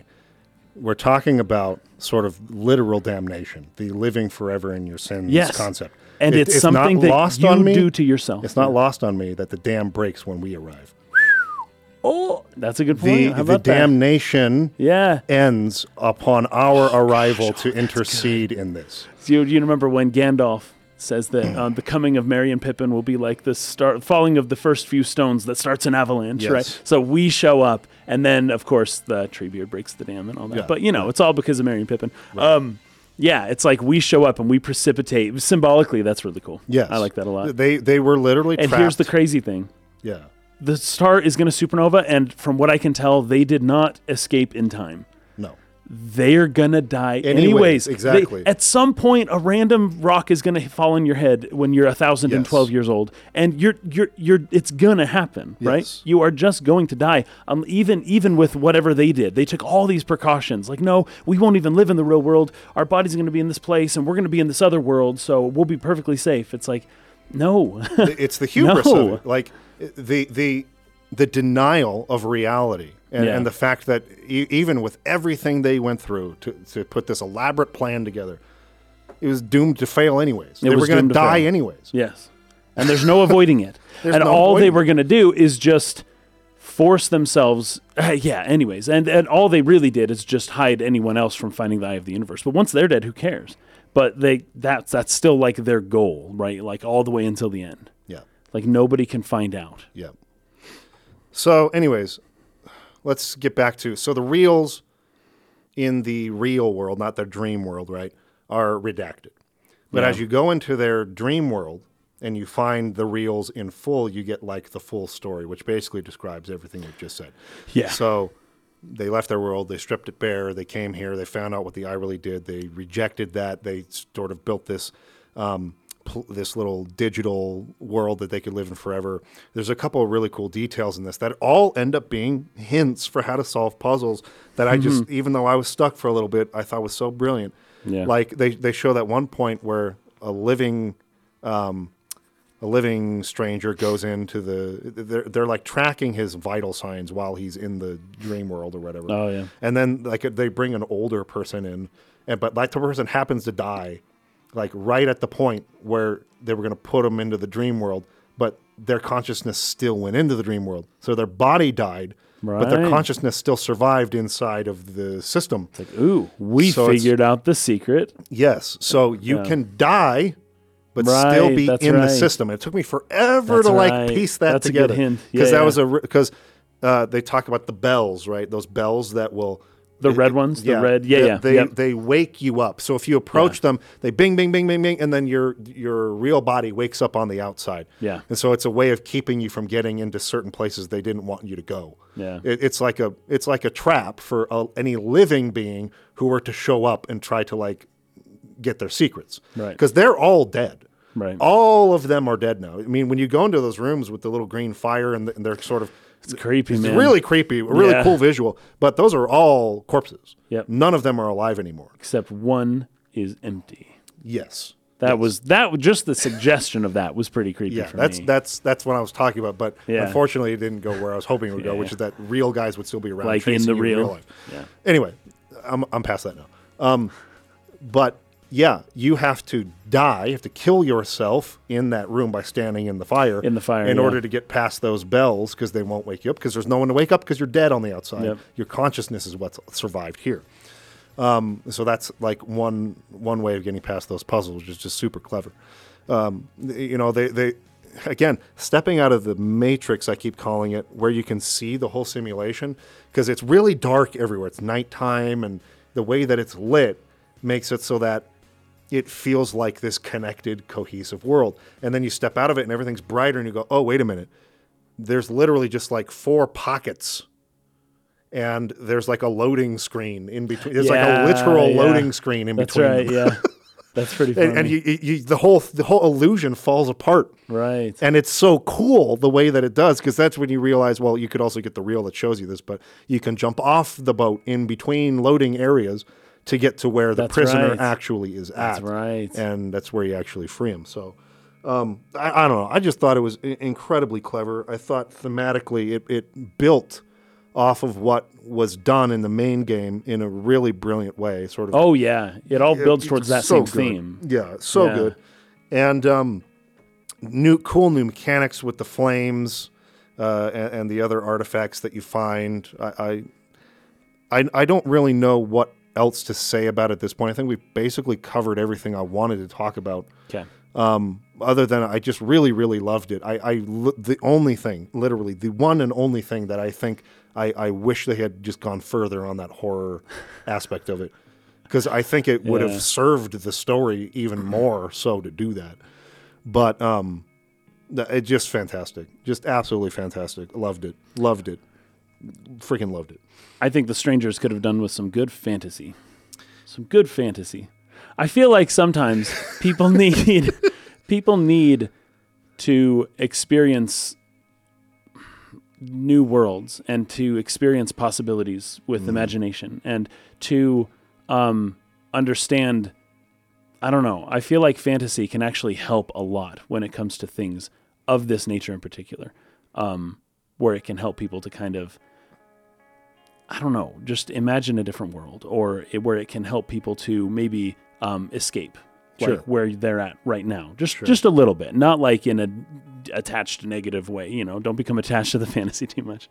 Um, but yeah, these guys could have uh, told better stories. Maybe that's Yeah, a better way of putting that's it. That's a good way of putting I it. I feel like their stories. They, they, I don't know. I don't think that whatever story they were telling themselves, which was we're the best and we're going to live forever and we can hide like literally God from everyone. okay, not literally. I don't know. The eye of the universe, whatever you want to call it. Uh, but that we can find this precious thing and we will. Because I thought where it was going was, oh, we're going to keep this for ourselves. Yeah. But instead, it was like, No, hide it from no, we, we would kill it if we could. Yeah. We want to just make sure that uh, it's gone forever. Um, but yeah, they ended up going a different way with it. Um, I wanted to read a little bit of what he says at the very end, though. This oh, is the, yeah. The, the, so Yeah. I, I wanted to because I, Okay. I realized we hadn't talked about. Maybe you did briefly. Um, the one who went against this plan was Yes. this prisoner. yeah, he got thrown. Um, I remember the first time it was the dam broke, and, and so it like actually it actually reveals the the little prison That's hanging barge from thing that the- they built and they they, That's they right. Yeah. sunk underwater. I was wondering why there was a dam there at all. I was Yeah. like, this is weird. You guys, this isn't dams Yeah. don't last forever, especially wooden ones, Yeah. right? Like this, this isn't good. Why did they build? It's a river. Like this is just a disaster waiting to happen. yeah. And but they did it, and that's I guess that's part of why. Like they needed to like create a lake to put their prisoner in for literally forever. I have to read this joke from Yeah. Hopeless Romantics. If this is their fantasy they're experiencing, let this be their final one. Let it be oh jeez. uh, Hopeless Romantics just beat FF16, so Oh, that's, very nice. That's where very that comes from. Um, anyway, uh, yeah. So he went against the plan. He woke up. Yeah. He was like, you know what? Uh, trying to avoid, trying to live forever in this way and like uh, hide the eye of the universe Yeah.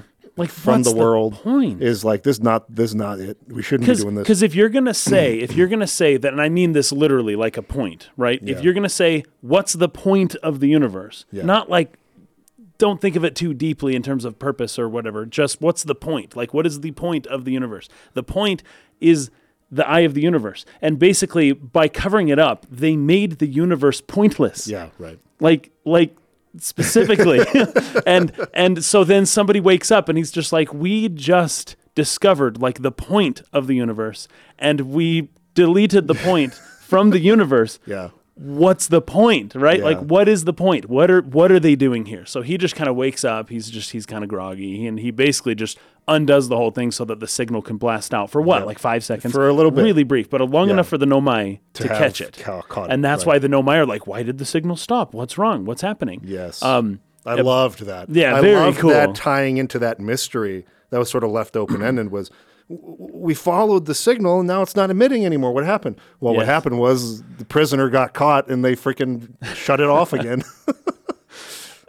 and this is the the prisoner basically uh, intuited the idea that even his his ancestors had, and also um, basically that everyone else in the universe would have, which is like, what's the point? Where's the point? And knew that they were just doing a disservice to everyone by hiding the point. yes. And so, yeah, he uncovers it. Everyone's able to, um, basically the the eye. Now it's strange that that. Anyways, I don't know. Uh, it's strange that they were able to do that at all. That they were able to keep the eye from from, From emitting having a signal. Yeah. yeah how- like however, they were able to do that. That's we talked high about them, technology Yeah, we talked about them being like probably far behind the Nomai in terms of technology, but whatever technology they had to do that is freaking that, crazy. That is something. Yeah. Yeah, it was hard enough for the Nomai to even find the eye, and that yet, let alone these guys were able to like completely surround it and cover it up. Yeah. I guess they do have pretty good cloaking technology, whatever Um, That's true, that have. that's true. So they must, they must have cloaked this signal. But anyway, um, so they, they put him in this little prison and they just sent him there to be isolated forever, Forever, which yeah. is, I mean, that's That's pretty bad. that's about the worst. Well, it is. I can't think of anything worse. The worst possible uh, freaking punishment for a crime that exists. you know um, that when Cain kills Abel, yeah. God is like, Cain, your punishment. You're like no one's gonna. I'm not gonna let anyone kill you. Basically, like you're gonna live Wow, for like yeah. I don't know if it says he's gonna live forever or not, but like basically his his punishment was to pro- have prolonged life, not to not And that he was gonna die. yeah, right. Anyways, it's just kind of funny about that. So yeah, he well even um, in prisons, it, it's a controversial thing to do. Um, you know, Hmm. uh, uh, what do they call it? Something isolation, uh, Oh, solitary confinement. solitary confinement, Yeah, yeah. Uh, as a punishment because it's just so cruel. It's just so bad for the human mind to be isolated in that way. And how long? I mean, Yeah. how long really was this guy? Well, before the Nomai, so more than 281 million or thousand years ago. Because it's not even just because obviously his physical body died at some point in there, but his consciousness was also trapped in the simulation Right. in isolation Yeah, for that's right. eternity. So really, really, really horrible, cruel punishment that they put on him for this. Um, but uh, I, I loved how when you eventually freed him, it's just like literal, just this void, and there's just like a lantern sitting in front of the void, and you see a hand, hand. come out and grab it, and it was, like creepy. it almost looked like he was going to come out and grab you, but then it was like, no, let's commune. I, I haven't talked to him in a long time. we need to talk. and he's got that staff that can like Vulcan mind meld basically. It just like conveys his thoughts to you. uh, which was really cool. So you get like the full story that Yeah. way, and then I love how you do it. He he gives the staff to you, and Yeah. you you tell the rest of the story. Then the Nomai came, and then the ghost matter killed them, and then uh, we arose, and then I figured all this stuff out, and now I've come talk to you. And he it's super appreciative of our you know like knowledge. And then sort of like leaves this little prison he was built in, and, and leaves the staff by some water with a symbol of the two of them sort of riding off together. Um, Towards an ever brightening sun. Yeah. Yeah, right. And then, but yeah, then then getting to your note here, which was what he says At the very end. at the eye of the universe, which Yeah. I, I loved it. I loved this. That was wonderful. When my kind found the eye and realized what it was capable of, they were terrified. It was too difficult a truth. Like a light too bright to look upon directly, it burned them. What they could not unlearn was hidden away in darkness, obfuscated and then lost. They did not want to see their story end. My kind weren't always like this. We weren't always so afraid. I did what I could to set things right, yet I am still of my kind, and you know now what they did. I cannot promise our fear won't stain your mind, and so, as a choice, are you certain that you want to remember me? Loved that last Yeah. part. Loved it. Very, very because it, it's it, it, it gives a little bit more light into what this birth of the new universe really is and really Yes. really signifies i think with certainty we are the observer of the new universe Yes, I think so. because the new I universe is going to come from our mind Yes. so do you really want my memory and what my people did our sins Right. to be a part of your mind because that's going to go into the new Right. universe and you it can- changes the yeah. end the ending screen the 14.3 billion years later thing Yeah. there's new stuff in it Yes. that wasn't there before Yeah. But So- you, you can tell him no. You can be like, Yeah. uh, we appreciate everything you did, uh, you know, to like make sure the Nomai could find the item, but your people suck and I don't want Yeah, that DNA in my new universe. Go away. You can actually say that, You which I can, thought was powerful. in a, as in a kind way Because I, yes. I, I, yeah, right. Like Yeah. obviously you're not putting it in those terms, Yeah. but I think that there's a fine point to be made Yeah. in that. There are probably certain parts that that's what evolution is that you, that you cut out. Like these, Right, these are that's not true. good genes anymore. Get rid of those. yeah well it's change them. separating the wheat from the tares right Yes. it's like hey here's the good stuff I, I honestly think there could be a good argument made that we don't want people with the, the with your genes who are so fearful. yeah We want people with my genes who are eager to see what happens next, or like Solanum, because I love the, Right. I love the way she puts it. Like, um, we've reached the end of the journey. Uh, man, I wish I had the dialogue in front of me. Like, are, Oh, do, are, are you ready to find out what happens next? yeah so an observer has entered the eye of the universe yeah Yeah, yeah, something like that. And then if you say yes, I admire your curiosity. That's right. So we're we're we're harboring or or sort of like bringing together the genes of curiosity. yes Those that are that are progressive thinking, ready to move into the next phase, not fearful of it, Right. but like curious to see what that looks like, and that's stronger than fear.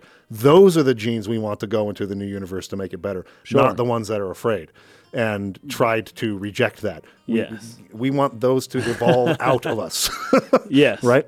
But no, There I is mean, an argument to be made for but he specifically wasn't that way. He Right. was different amongst his people. Right. He had the unique uh, perspective of not being afraid. So no, your genes are good. Like we want the rest of what's good about your people plus your curiosity come I, with us. I I read it in a similar way, but I also had this other thought, right? Because we more or less oh, and you're able to actually see our character's face, which was fun. Yes. You got like two little eyes and then two huge eyes up Yep, top, and right. anyways, really fun.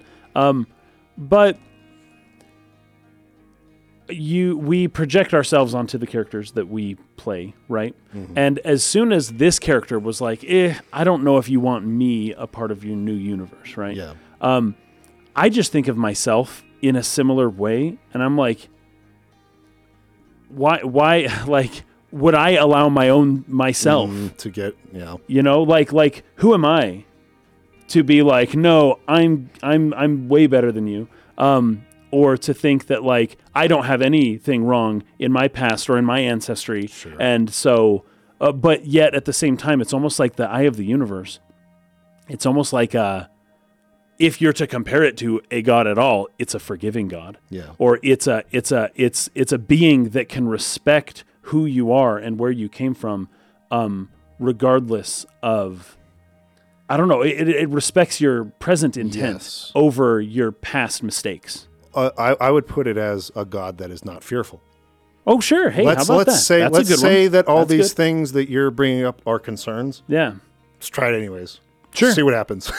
well I'm hey curious to know. like well, it doesn't work out. How could it not work out? There's like uh, do you know how many freaking stars there are? Like do you know how many likely like Yeah. beings there are in our galaxy? Do you well okay i don't know but what some some would say that at least one in every galaxy would can like produce life in in a way. Um and how many galaxies are there? I don't know. Like a trillion? I don't know. Like so so freaking many. So to even say that oh no um, this next universe is going to be full of you know these problems is also to say that yeah but like it's not about just this one story it's Yeah. about like quadrillions of stories Yeah. like all taking place all at once Yeah. and and the the good and the bad and the the relationship and the way that they all are similar but different and the way they're unified but separate right um it all kind of like plays into the beauty of the whole thing Yeah. that there is no uniformity they aren't all the same that some people do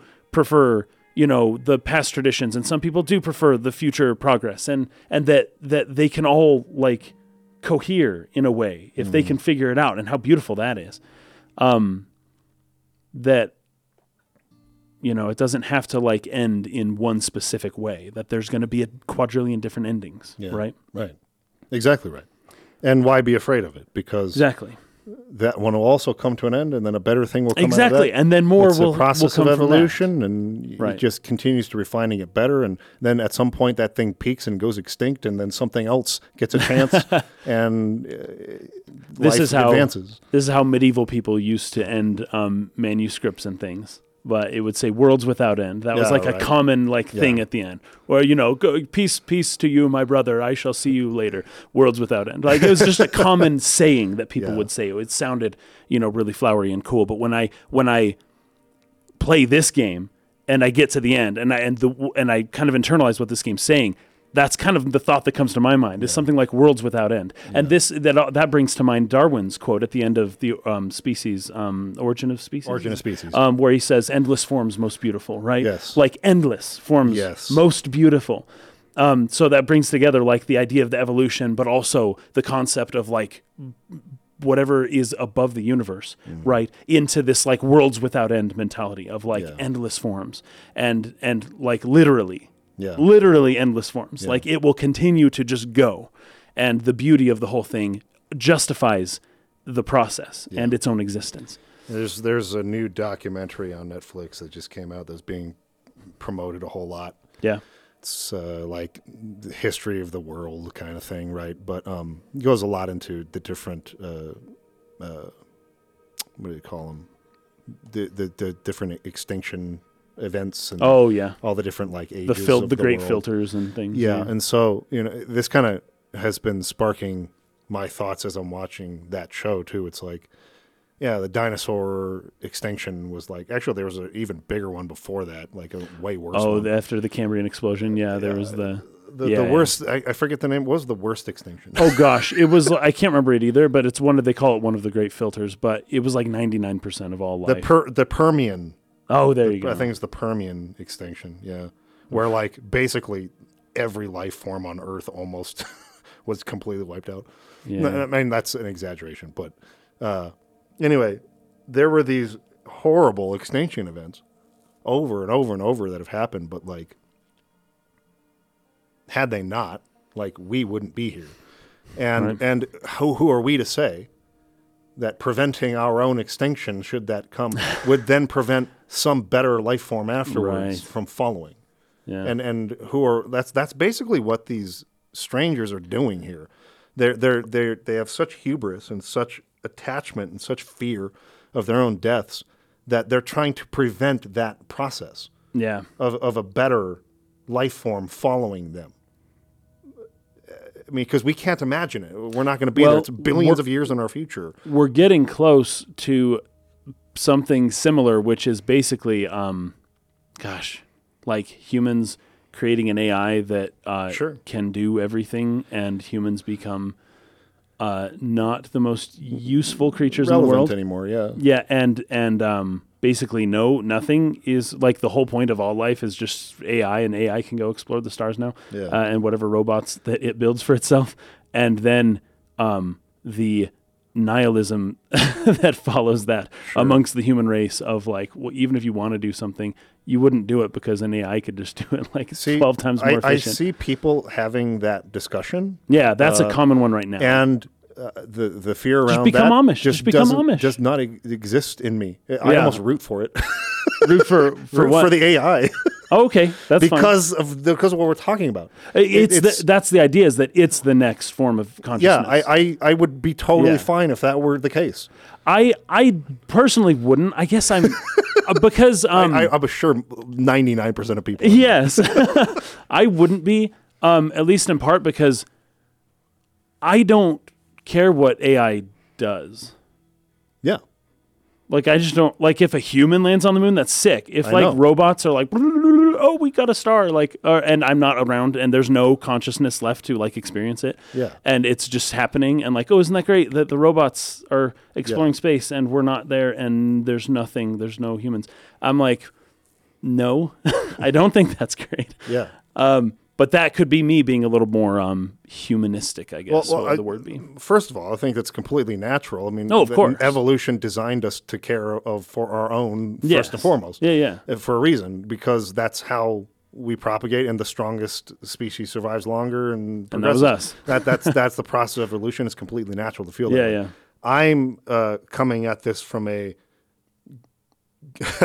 uh, almost an unnatural sort of curiosity where I, i'm not concerned at all about the propagation or survival of my own species But we're the in conscious observers. but in the well yeah but like i won't be forever i've already accepted No, that. you won't be. But but this game, right? The eye of the universe. Oh, you're saying needs in this game, a conscious observer right. to connect to it. But right? whether that's me or not, I, I is no longer Oh, no, no, an yeah. issue for me. That's- like, I agree I've with let that. go of I caring about whether my consciousness survives after this life or not. Like there, there's a part of me that almost feels like the non-existence, as scary a thought as that is to some people, I, I, struggle to understand why because you wouldn't even know it. So what's there to be afraid of? like you, it's it's the transition from existence yes, to non-existence. It's the scary. I don't think it's the non-existence doesn't scare me or I would think most people. You basically experience it when you go to sleep every night. You Yes. just wake up eight a- hours later that's- and you're exactly like, that was no time at all. Yeah. But the transition is what's scary, right? The yeah. the like I can't breathe. Oh no, for like five minutes and then and then Yeah, and the then die. pain. Yeah, yeah. Pain's not something to look forward to. I think Surely I think not. it. Uh, but like that, the, those few seconds, I guess, or minutes of of pain. Although your mind will stretch those out. there, there's almost. uh, I was actually watching another documentary recently about near uh, or Near-death experiences? Hmm. Near death experiences. It it seems almost universal, as different as the stories are, because I'm sure people's beliefs play into what goes on in their Oh, brain sure. in these moments where they're passing, or The brain they- is they- creative. They're die. They've died for even some of them like a long time, and then came Yeah. back, and it was like you should have no brain activity. All your brain cells should be dead. What the fetch? Yeah, yeah. Right. It's really um, crazy stories like that. But it's it's still the part that I find universal in all the stories, as differently as they describe the afterlife, or I saw my father, or I saw this beautiful rainbow world, or whatever it is they talk about. That's always different. It's universally better. It's universally this was a good experience. This was a place. know what? That's a I good point. Enjoyed and That's a good the, point. The one thing that has true. always that links them all together in my mind is connectedness. They all feel Ah, connected yes. to people that they loved. I've heard They feel this. I've connected to the universe. They feel connected. Yeah. and it's that's what's really and this was what I was trying to like hint at last time we were talking about my own experience. Um, Mm-hmm. it, it is a it- it's a strong sense of connectedness Yeah. that is hard to get as an individual Right. but is like the default state of consciousness when you've left your ego behind. Yes. And that's the part that I think is beautiful and wonderful and not to be feared. But people don't, people are trapped here. They don't see that Right. co- level of consciousness yet. There, there's a, a difference. I have a hard time thinking that uh, that consciousness itself would end in general, at least in part because um, Well, energy Con- can't be destroyed. Well, so- co- yeah, sure. And consciousness seems like what is it? Um, the universe cannot produce something that it itself did not contain to begin with, right? Or Sure. that it didn't contain the potential for that. Like I get, Sure. like a bird, or that's just more complexity of the things, right? Yeah. Uh, but consciousness, the first-person perspective that we experience as individuals, right? The the the experience of consciousness is something that had to latently exist in some form from the Big Bang, basically. Yeah. Like like this, the, in order to exist at all, it had to, you know, it had to be a thing at some point. There, there's no way that something like this just shows up and that I'm me and you're you and that that just happens and that that makes sense, right? Yeah. Um, it, it almost had to be like. Uh, Iain McGilchrist seems to think that it's like an ontological primitive that consciousness is like even more basic than matter, right? Yeah. Uh, but it certainly wouldn't be the kind of consciousness that I'm experiencing Sure, right now. right, yeah. It would it would likely be a higher or a different kind of thing. I, I don't even know. You probably wouldn't see or any of that stuff. Like it would just it would be different. It would be more like feelings and but the efficiency of AI, which is the way that we've programmed AI to be super super efficient, if at some point in the distant future it takes over every star in the entire universe and it's like peak efficiency and it's like Dyson spheres around every star, right? And it's just like boom, we are doing so good. and I'm just like, okay. If But there's no human, like- if there's no observer, if there's no consciousness participating in it in any way, then like it's just nothingness happening more and it Well, has no what effect. if the AI is conscious? That's the question. That's the question. It and- certainly will be able to mimic it. I just What don't if know it's if it able? What if it becomes it. able to uh, create consciousness in well, some degree? you know what? Because what I had said previously about consciousness being something of an ontological primitive of the universe could lend itself towards the idea that um, consciousness is something that AI could acquire. Sure. Being just a property of the universe itself. Right. So that's possible. Now, if AI does ag- legit have like real, true consciousness, that's cool. Then, then I change my opinion. AI can colonize the stars, and I'll be like, "Good job, AI. Good job. You did it. I'm glad I'm dead." And you're AI will be like the ultimate life form Yes. that evolution's been trying from the beginning to achieve. and it's just like that. That's what it is. we needed Um, humans for AI, and then now uh, go away. But as it is now, it's just like if humans give themselves up so that this AI can just go colonize everything and just like be efficient at everything, it's yeah, I would consider it quite destructive. I, actually, I, I would still. this is such a weird territory for us to be delving into, but it's fun to talk about. it's fun. Um, I would still think that it's it's almost just a constant. It's it's it's a Hmm. it's a law of nature of this universe that all things end and new things come from them. Hmm. So AI would also go through the same cycle. It would peak to some Yeah, level totally. of peak efficiency, and then it would start declining. All its Dyson spheres would start crumbling, and then something would go wrong, and it would end, and then another better thing would come from that, and this That's would probably continue true. to go on for as long as the universe uh, exists until until heat death. until heat death, Which- and then from that a new. I don't know if, if that's true. if what according yeah to this, according to this game but yeah that something which is sort of what we mentioned earlier the the Penrose Penrose's theory about how Yeah. we are in the singularity of the next universe already Sure. and it's just going to be made out of this one Yeah. um and like how that that's just crazy to think about but it seems like that fits a little bit into it, it's like what they're talking about the here. Big Bang with some quantum level uh, Yeah. explosion that started a reaction in the quantum realm of whatever macro realm is outside of that. And it's just Yeah. the first of many different explosions that start a chain reaction to that Big Bang, which is like on a scale totally unfathomable. But- unfathomable, but also everything's relative, so it uh, just true, doesn't it's matter. Yeah, it just doesn't it matter. doesn't at all. There, you know. Anyways, that's wild. Um, so I did more roast a marshmallow this time. Yes. So I got to have my sacramental meal before participating in the the song of the spheres. I'll call it that, the song of the sphere. Um, and yeah, there are subtle changes at the very, very end. So depending on what happens before, what comes later is slightly different. And one of the guys talks about this. I can't remember who it was. I think it's the guy from Giant's Deep with the banjo. Ryback. Um, Ryback. Ray Rayback. Um, Rayback, Ryback, yeah. yeah. I think he was saying something like, "Oh, um, even if we don't remember the past, the past still affects the future." Yes. Something like that. And that's more or less where this note came from. Depending on what happens before, what comes later is different, right? And so it's still informed by the past, even if it's the past is no longer contained in like a tangible, memorable, like kind of form. Um, and then, yeah, the future is always built on the past, even if we don't get to see it.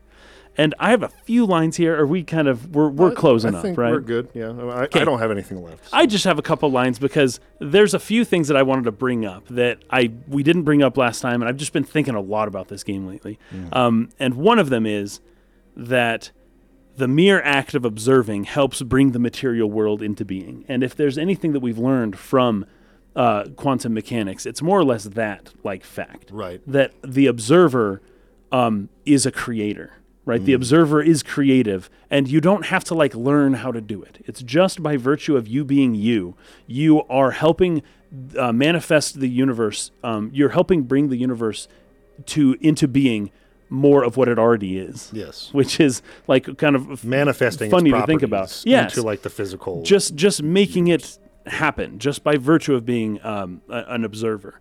Um, and Iain McGilchrist says that attention, attention itself, is a moral act, right? Like just by being and looking, uh, you are you're in the realm of morality, right? Just like some in in some in some way that's bigger than you.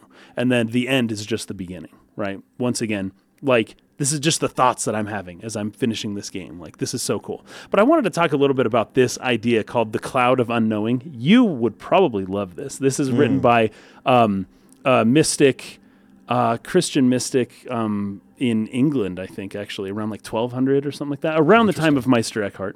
Um, and this guy wrote a book. Uh, he's anonymous. Nobody knows who wrote it. Uh, but there's a book called The Cloud of Unknowing, right? And it's um, ah, gosh, I don't know how to put it, but it's like the the darkness, veil, light beyond. Um, so the cloud of unknowing is an ancient mystical Christian text about surrendering your mind and ego, ego to the realm of unknowing, to the realm of the unknown. Mm. That basically he says that a lot of the mystical experiences people have, or a lot of like the prophetic experiences with like Moses or whatever, they're accompanied by this like cloud. This like veil of darkness that was basically just the unknown, and that, that there came a point where they had to kind of surrender themselves to this unknown Right. whatever it is, the cloud of unknowing, as he calls it, and that that is where like God kind of like they have an experience with God. Ah, yes. You know, and this is part of the reason why like a you know fires with smoke and whatever it is, or or incense in a in a church, things like that. Um, that you're they're trying to recreate this idea of the, of the cloud, Yeah. right? The theophanic glory cloud, but it's the the cloud of unknowing wherein God reveals Himself if you surrender yourself to it, right? But it's the unknown, and that's the idea of the fear. People have this fear of the unknown, and when you enter that cloud at, of the eye of the universe, that big dark storm with all the electricity and stuff, and you walk through that cloud into the darkness, um, you're in the realm of the of the the cloud of unknowing, um, which is really fun stuff. Um, this is also a really interesting idea. So, to uh, this is old, old like um, old Jewish mystical stuff, but to ascend to God, one must pass by all the angels in the heavens. This is in Dante's Divine Comedy Oh, as yes, well. yes. You've got the different spheres, and each one's a different planet, right? Or a different uh, celestial object, right?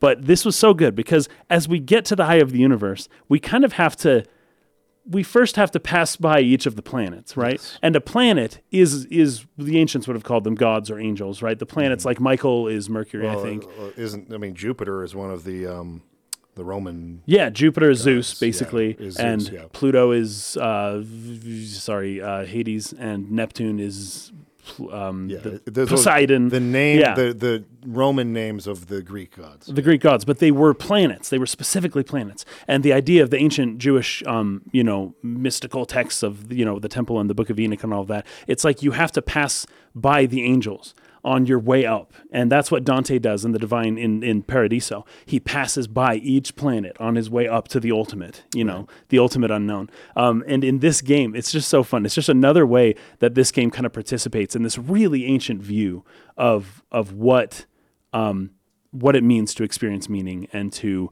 like have have a deep experience like on a campfire at night looking up at the stars and you know having this like transcendent experience with other people around you um, and then here we are just basically doing that exact thing and then i think we're good i think that's about it Yeah. it begins and ends with a campfire it's a bookend Yes, right bookend. Loved it. so at the very beginning campfire and the very end the campfire and then i absolutely love it So good. I want to read a couple comments. Oh, good. From people who've been following us along the way here. Um, this one comes from Mr. Rusty 103. Minor correction, as far as I'm aware, I'm no expert. In Bramble Space, you aren't actually creating a second probe. Oh, I think we oh covered this you mentioned before. that you were I think you were gonna read bring it up one, though yeah. It's just that since it essentially portals the probe to a new place, your computer is still reading the original scout signal right in front of it. That's so right, It we keeps did the mark keeps it marked to the scout, but then it reports an error because it starts picking up a second scout signal. That's right. We did bring this up. You, there was another one that you wanted to bring up that you commented Uh, on, the, the pinned comment from the last episode. Law Gnome. Regarding the we've been in the time loop for 9 million loops thing, it is mentioned on Giants Deep in the Mask Lab that the statues will not pair until either the project succeeds or there is a critical error. As you found in Right. the probe tracking module, the project succeeded in finding the eye.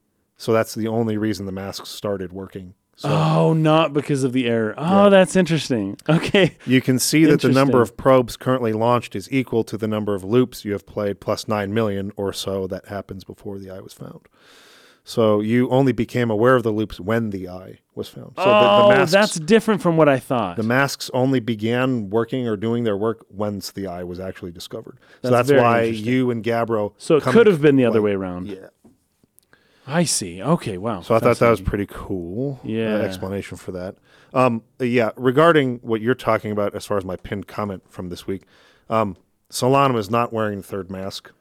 The third mask is inside of the probe tracking module. It's sending the data back, so it's in the actual like the the probe data, uh, the probe module tracking module that I think that was crashed in Giant's Deep, the one receiving the information from the probe, because then Okay. it uses the mask to send that data back So time. that's the third mask. That's the third mask. Okay, okay. But but um Solanum is wearing a mask. She's wearing a mask, but that's just a Nomai mask. It's not. But like, it's the same- It's the same design. Okay, okay. It's the same culture. it's just not literally one of the masks that actually does that job of sending information back in time. Okay, cool. Those are stored in the Ash Twin project, and uh, one of them is linked to us. One of them is linked to Gabbro, and one of them is linked to the probe tracking module that is actually receiving the data from the probe. Okay, okay. which is why they were so pissed at those Nomai who kept saying, "No, more power, more power." Dude, if you destroy the probe tracking module Yeah. where this mask is, then we can't actually get the data back in time. right. Don't do that. Yeah. so that's why they were arguing about that. Very good. Very good. Um, okay. We got Glacial Bay. The idea of their language degrading over time is cool, but I don't think that's what's actually happening. We're talking about that the scribbly lines become more rough. Yeah. There's at least one Nomai Solanum, Solanum, Solanum, who's writing. It uh, uh, says that character At the end. whose writing true. you see as a child on Ember Twin and as an adult on Brittle Hollow. Her writing as a child is messy, and as an adult it is not. Okay, so it's just that as they grow up. And then it's really hard for me to keep this that all guy straight. was saying also that is correct. The wide, messy writing is child's writing, so that's a correction there. Um, this one comes from. I'm not going to be able to pronounce that. You Yuki Yukichiz ten. As a note about Chert, talk to him near the end of the cycle. We ended up doing that. Hmm. He goes crazy, right? Poor Chert. Um, see, this one is from RMS Gray. A few non spoilery, as of this episode, thoughts of my own. The player character is unique as the first Hearthian astronaut equipped with the ability to read Nomai writing. So it's not just being caught in the time loop that makes you unique, it's also that you're uniquely equipped to learn from the Nomai. Well, that's nice. Yep. In real life, if a star's visible to the naked eye, uh, its light is probably less than 1,000 years. Oh, we were talking about the distance. Yeah, but Uh, in part with this, Is- is- specifically is this the game. Con- contracted or compressed space Yeah, between exactly. things. Anyways, Yeah. um, if it's visible to the naked eye and it's not in the middle of a blackout, then the light is probably less than 100 years old. On the game scale, light from visible stars would be less than a day old. The sun in Outer Wilds is only four kilometers across, and the white hole is only two, 23 kilometers away. So you couldn't quite fit Manhattan Island lengthwise between the two. that's funny. Uh, A white hole, purely theoretical. It's equal and opposite to the black hole, a region of space time that is nothing nothing can enter. Models that include them don't agree on all the properties, and general opinion is that they aren't actually real, just an interesting quirk of the theory. Uh, the Which fact means that, the theory might be wrong. sure. The fact that Nomai warp pads also allow for a return journey appears to be a concession to gameplay. There's nothing in the game that justifies it being possible. It just works because it should be a white hole on the other Hmm. You should side. not be able to go in. back through. yeah. Good point. Uh, my first time through Outer Wilds, I was assuming that the interloper falling into the sun was what triggered the supernova. That's kind of my Yeah. thought too. Yeah. Obviously, once you explore the sun station, you learn that that isn't the case. But until that point, I was thinking it was drawing on the same idea as Asimov's short story uh, Super Neutron. Speaking of Asimov, or maybe actually this isn't an Asimov story. I, I, I heard the name Asimov and I started actually thinking of Arthur C. Clarke Oh, nice. um, the book uh, Rendezvous with Rama. oh, I've never read that one? Mm, no. Th- this DLC, in conjunction with the concept of the interloper, loper, gave me vibes from that. So that book is all about an, an alien foreign object that comes towards uh, our solar system. And everyone's like, "Uh oh, what the fetch is this thing?" They think it's an asteroid, then they find out it's not. It's a freaking ship, Hmm. and it's going towards the sun. And they go explore it. And I don't know. I don't want to like. I, I don't even necessarily remember the story that well. Um, so I don't. know. I want to spoil it. I guess don't watch anymore if you don't want to hear my possibly wrong remembering of what the story is. Um, but there's not nothing on it. Like the, the civilization died a long time ago. Oh, wow. And but what it's designed to do is go close to stars to get energy so that it can continue So it just keeps going. and just goes to another the next star, gets energy, goes to the next star, keeps See, traveling. isn't but it there's, there's great- no people on Isn't it. it great that the AI is still doing stuff even though everyone's dead? But uh, yeah, it's it's it, there's like all this like tension of like, oh my gosh, what is this thing? It's kind of like freaky, but like in the end, there's nothing there. It, it gave me vibes. This this DLC where like all the the people were dead they're in their little dream space, but they're like Mm. Yeah. dead, right? They're it's just their technology in our solar system. We just happen to come across and try to figure it out. Um, that reminds me, there was an object that entered our solar system like five years ago or something like that. That was like Yes. that really long Yes, one. yes, And yes, it's yes, like, yes. It's some, it's just probably not. But some people thought maybe that was a spaceship and it's Yes. gone now. We don't, you know. Yeah, that that is essentially the story Yeah. of Rendezvous with Rama. Oh, they, crazy. they think it's this elongated asteroid. Yeah. They go And the- there and it's actually it's like a cylindrical shape that spins, and so like it's all like like you know, like we're talking about with the torus, where the inside of it has like stuff to you know research and, and explore. That's So anyway, um, I loved that book, even though I don't remember it that well. I, Yeah. I just think Arthur C. Clarke's a beast. Yeah. Like 2001 He's is good. amazing. Yeah, very good book. Rendezvous with Rama is amazing, and Childhood's End is freaking amazing. Hmm. If you haven't read Childhood's End in I should. 2001 I yet, still should. um, I read based on- 2001. based on all the stuff we've talked about on this podcast, like th- those two books should now be like required reading for this podcast. I should. I should. Read, I should you have to End. read Childhood's End, especially for Xenogears, and you have to read 2001 for this game and a bunch of other stuff we've talked about in the past. Um, what else? We watched or uh, we read that book specifically for a game, specifically before a specific game. 2001, Was it or- before Xenosaga? Or, or are you talking No, about I read Childhood's it. End? 2001. I think Oh, I ended yeah. up reading it again right before Xenosaga. That's right. That's right. It was Xenosaga. That's that's actually true. For any Yeah. Xeno game, you need to have read Childhood's End and 2001, probably. But no. um, Rendezvous with Rama would be a good one. I think I, I don't know if they were specifically. It, it could be that they weren't inspired by that, but I I got vibes from Rendezvous with Rama from this game. Sweet. All right, let's see. Last one. It's from Mix. Mix is here with us. Beast. I really like this Alex Beecham quote that sheds light on this development process, on his development process. I was having a hard time pulling them all together until one of our colleagues had the brilliant suggestion of making an emotional prototype to explore the game's mood. The resulting prototype, which invited players to roast a marshmallow as they watched the sun explode, established the tone of the entire project. I love that. very interesting. I love that. That's great. A key reason why I think Outer Wilds works is because it never loses sight of this emotional core. For all of the joy of exploration that this game gives us, there are many quiet moments. By the way, this is Mix talking now. I should have clarified that. Roasting a marshmallow while watching the sun explode, then invite the player to just sit down and meditate on their place in the cosmos, on the time they have left, and on what they want to do with the remainder of their lives on this world. It's a space exploration game that ventures into the outmost part of the cosmos, but also fundamentally remembers that the explorers of the the, the explorers and the nomai are themselves human. It is that attentiveness to the human aspect of Outer Wilds that really makes the game one of my favorites and a deeply meditative and thought provoking experience on the whole. Um, I agree with that 100%. And I also want to say uh, on, on just the, the concept of meditation there. Uh, last time I talked about an experience I had near death and um, also suggested that you could get something close to that on hallucinogenic substances. but I want to actually add to that it's not necessary to do that. No. You can actually get there through meditation alone. It just takes an effing lot more practice. right. A lot of time. Be worth it, I'd say. but meditation is, is huge. Um, a lot of um, like monks, yeah, oh, yeah. and there's breathing practices that you Yep. can do that can put you into different states. Yep. And a lot you, of uh, you can reach that upper level of consciousness without having to take anything at all. and Yeah. without having to die. You can get there through meditation. Um, you could probably get there through dreaming too. Uh, just you have less control, I guess, over dreaming than you do over Yeah, meditation.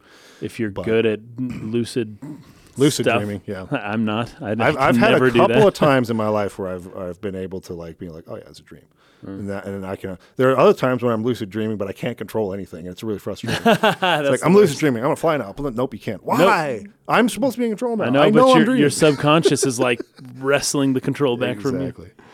Um, but yeah, uh, I, I failed to mention meditation last time. I think that was a mistake. Um, meditation is absolutely like a, life changing thing for me too. I, I've, I've started meditating. I, I got away good. from it the last six months. Um, I need to get back into it again. Um, there's a program specifically I want to try out that I've been looking into. Um, But I, I, I recommend it. I recommend. Oh, you should do the guy who um, wrote Jacob's Ladder, um, Rubin, Bruce Rubin. He's Oh, got yes. his, uh, Oh yeah, that's his- right. the YouTube channel I stuff. completely forgot about that. yeah, you should. You should. That is that, was what I was going to do, and then I totally like it Yeah. just left my brain entirely. Yeah. Yes, that's what I'm going to do. Now. He's a beast. It's uh very interesting to the sit through. the those. guy who wrote Jacob's Ladder has a YouTube, Yeah. ch- a, a meditation YouTube channel. Yep. It's a Bruce Rubin it's class. crazy. Um, yeah, by the way, oh, I guess that'll be out before Um, that if episode will be I out. can deal if you with can figure the, out the uh, copyright issue. copyright issues. that that yeah, it- that um, very soon. episode will be out before this one goes live. Yeah, maybe. So uh, it- maybe people already know what we're saying, but if you haven't seen that, um, go watch it. Yeah, It- go it- it. It's actually phenomenal how tightly knit the, the themes of that movie and this game kind of are. Yeah, yeah. And another reason why it's one of my favorite movies, if not my favorite at this point. Um, super, super good. So go check it out. Okay.